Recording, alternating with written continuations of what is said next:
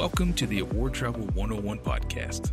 My name is Richard Kerr, and in 2013, I started a Facebook group dedicated to teaching people how to travel the world using points and miles.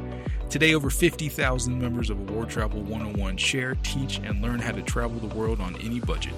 This podcast is not only a recap of award travel news and strategy, but also a glimpse into my life of running a Facebook group full time and the lives of our members. Ladies and gentlemen, welcome to episode zero of the Award Travel 101 podcast, where I'm going to give you kind of my background, both professional, where I come from, as well as the background of Award Travel 101. So you understand a little bit more about where I'm coming from, what has been impressed upon me, and you can understand my viewpoints a little bit more. And it's just interesting when you know the story behind the story. So, Uh, my professional background, which led me into points and miles. How did it all start? People ask me this question all the time. Born and raised in Georgia. When I was a freshman in high school, my dad came home one day and said, Hey, the company I work for has bought out another company in Manchester, England, and they want me to run it during the interim time period. So, what do you guys think about moving to England for a couple years? I'm one of four kids. Older brother was a senior in high school. My dad said, I'm not going to make you move. You can stay here with your mom. Richard, Anna, Andrew, younger brother, younger sister. What do you guys think? Uh, for some reason, I was immediately up for it. So, sure enough, a few months later, uh, my dad, myself, my younger sister, younger brother took off for England. Mom stayed with older brother Robert in Georgia. And I went to my sophomore and junior years of high school at a private school in England called the Bolton School for Boys, where we wore a suit and tie every day. And I fell in love with travel. Uh, amazing experiences over there. Went all over Europe.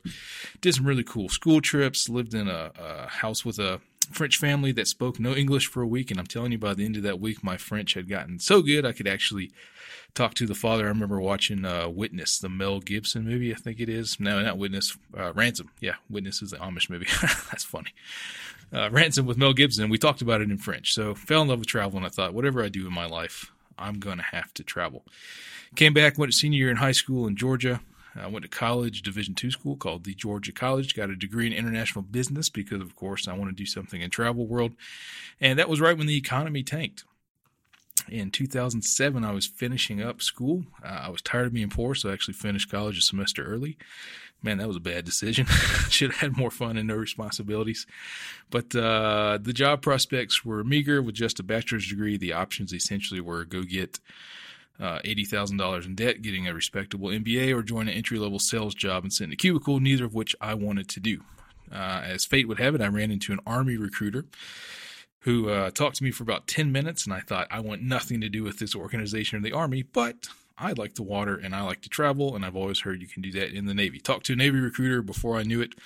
I was off to officer candidate school to be what we call a supply corps officer. And uh, for the next nine years, I was a logistics officer in the Navy. Started out doing submarines, three years on the USS Kentucky ballistic missile submarine uh, out of Seattle, Washington. From there, moved to Japan, where I did uh, aviation logistics for an organization that overhauls aircraft for the Navy and Marine Corps. Worked all over Asia, lived in a Japanese house, had the cool experience living just outside of Tokyo.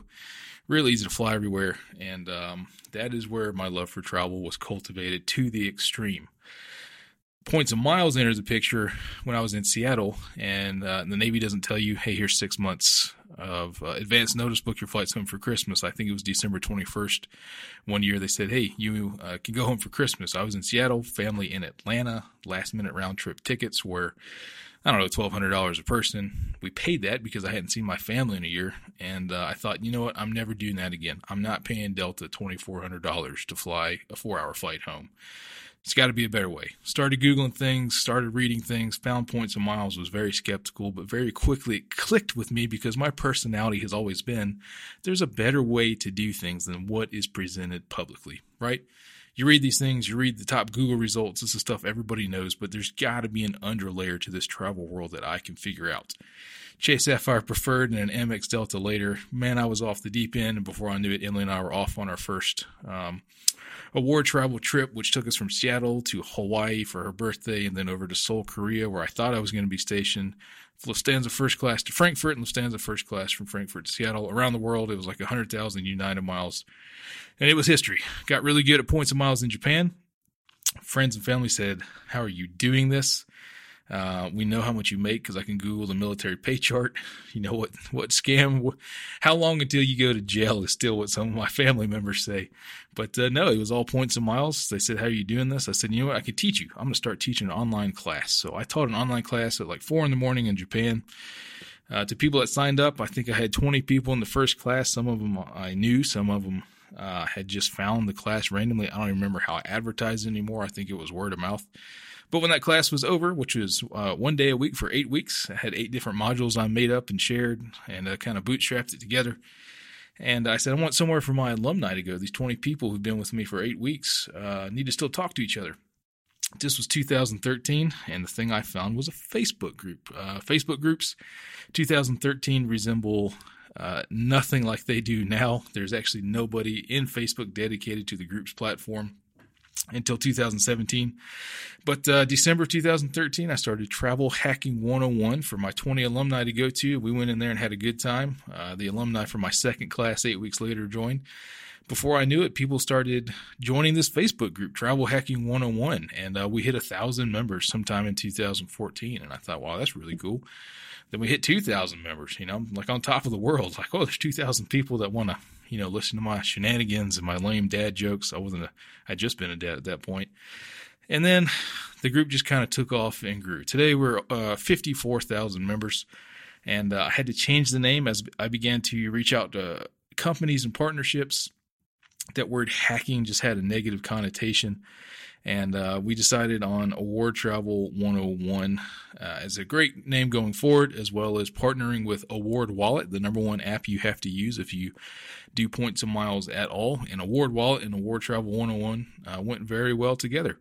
And that's been my life since 2013, checking this Facebook group every single day, meeting people every day, talking points and miles 24 7, 365. It got me a few writing positions that were uh, fortunate enough to build my name in the points and miles loyalty travel community. Began to network with a lot of people. Had a really great writing gig at uh, the Points Guy from 2015 here to this year, 2019, and uh, really started to live the dream. The Navy in 2017 said it's time to go back to an aircraft carrier. I was actually the logistics officer for Marine One in Washington, D.C., which is an incredibly cool gig. And I looked at my uh, one and two year old at the time and my wife and thought, you know what? Points and miles are way more fun. I want to do this. The Navy has been awesome. Without the Navy, I would definitely be some kind of unorganized uh, goober in life. But uh, the Navy was amazing. I could tell stories for days, probably its own separate podcast. Points and miles a way to go. So I took a leap of faith. Uh, I sold the rights to Award Travel 101 to Award Wallet, Mr. Alexi Vereshchagin and uh, I never looked back. Between writing, between the partnerships we do, um, the group has been able to provide a living for my family and I. And we're back here in Georgia, close to the in laws, my beautiful wife Emily, and my now two and four year old, who are very rambunctious, make a living uh, just from uh, this wonderful community. So, uh, I've been writing for quite a while. It takes a lot of effort to write. If you told my high school teacher that I would make a living one day being a writer, I'm sure uh, he would fall out of his chair. Mr. Marsh, if you're listening, I somehow have made my way into becoming uh, people pay me to write.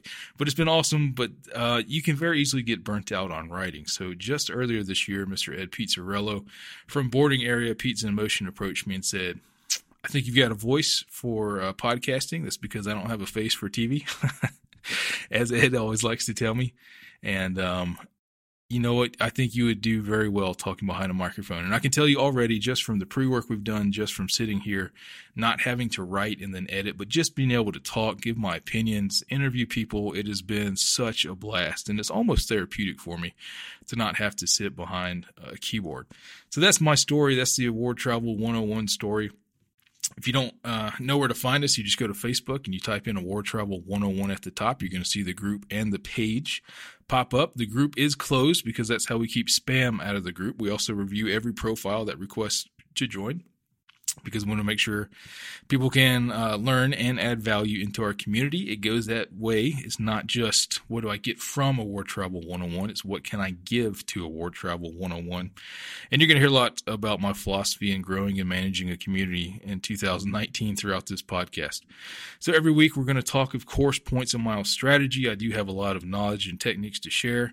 But we're also going to talk about the people that make up Award Travel 101. Some of the initial interviews I have lined up are really breathtaking stories, um, covering all different aspects and walks of life that travel touches, and some it doesn't. Some of it's therapy, some of it um, is people's ability to overcome hardships through points and miles, and some of it's really fun, some of it's touching.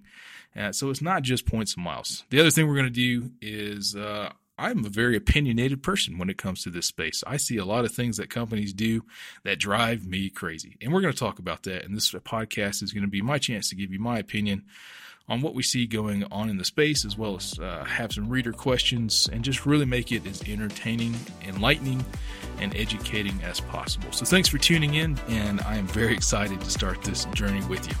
We'll see you out there.